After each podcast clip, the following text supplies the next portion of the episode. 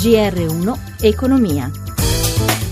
Buongiorno da Giuseppe Di Marco. Dopo un'apertura piatta, le borse europee restano caute, Piazza Affari è positiva.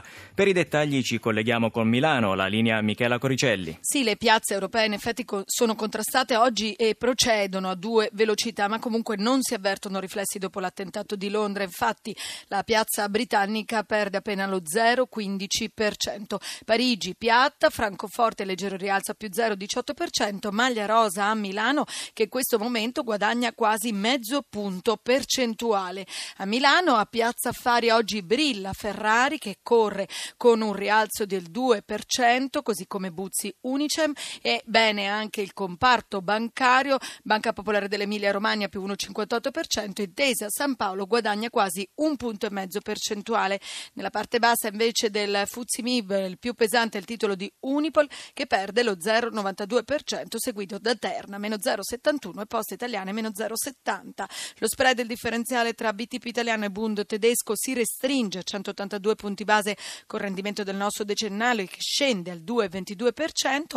L'euro in calo in attesa dell'apertura di Wall Street. La moneta unica si scambia a 1,0776 sul dollaro. Linea studio.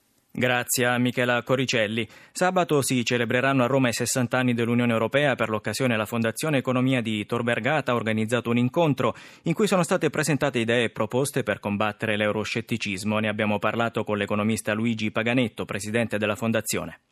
Il gruppo di eventi, che è il gruppo che ha dato vita a questo incontro, è convinto che si debba cercare di fare più attenzione alla domanda di sicurezza e di benessere dei cittadini europei perché c'è stato un eccesso di concentrazione sui temi dell'economia e del mercato e poca sulle politiche sociali. È sempre più diffusa l'idea che l'euro rappresenti un ostacolo alla crescita della nostra economia. È così? Noi abbiamo intitolato un precedente incontro Non è l'euro il problema dell'Europa. Io credo che sia proprio così. Il punto è realizzare tutto quello che risponde alla domanda di sicurezza, di benessere che i cittadini esprimono, compreso la gestione dell'immigrazione, i problemi della globalizzazione. L'euro è uno strumento che può essere gestito nella maniera la più opportuna. Si parla da tempo di un'Europa a due velocità da un punto di vista economico, che forma potrebbe avere? C'è bisogno di un nucleo fondamentale che è quello rappresentato dai paesi fondatori. Si può immaginare che poi su questo nucleo di politiche condivise e di scelte fondamentali poi si aggiungano volta a volta quelli quali non ritenendo di aderire aderire a tutto, aderiscono su singoli punti ai programmi che i soci fondatori faranno. Ma l'importante è non fare un gruppo di serie A e un gruppo di serie B.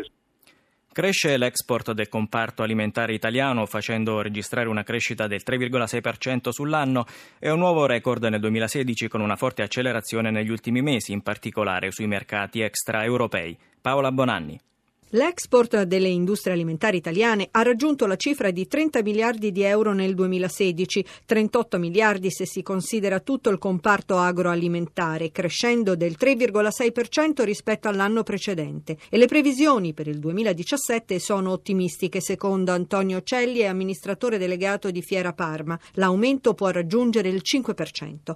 Trend eh, che ormai possiamo definire consolidato nel medio-lungo termine. Questo settore dal 2011 2011 in termini di esportazione è cresciuto quasi del 30%. I paesi dove l'export alimentare continua a crescere sono tendenzialmente quelli occidentali europei e anche le vendite verso la Russia sono in ripresa, mentre per motivi esterni al comparto agroalimentare arretrano, secondo un'elaborazione del Centro Studi Federalimentare su dati Istat, paesi come Cina, Giappone, Brasile e Turchia. Ancora Cellie. Core delle nostre esportazioni è ancora l'Europa e su questo complessivamente si riversano il 70% della nostra merci. Oltre a questa azione sistemica che ha funzionato negli ultimi anni, c'è quella della crescita qualitativa delle piccole e medie imprese. L'ultimo elemento è che la gente mangia in tutto il mondo sempre meno e sempre meglio e per fortuna noi abbiamo ancora un enorme value for money.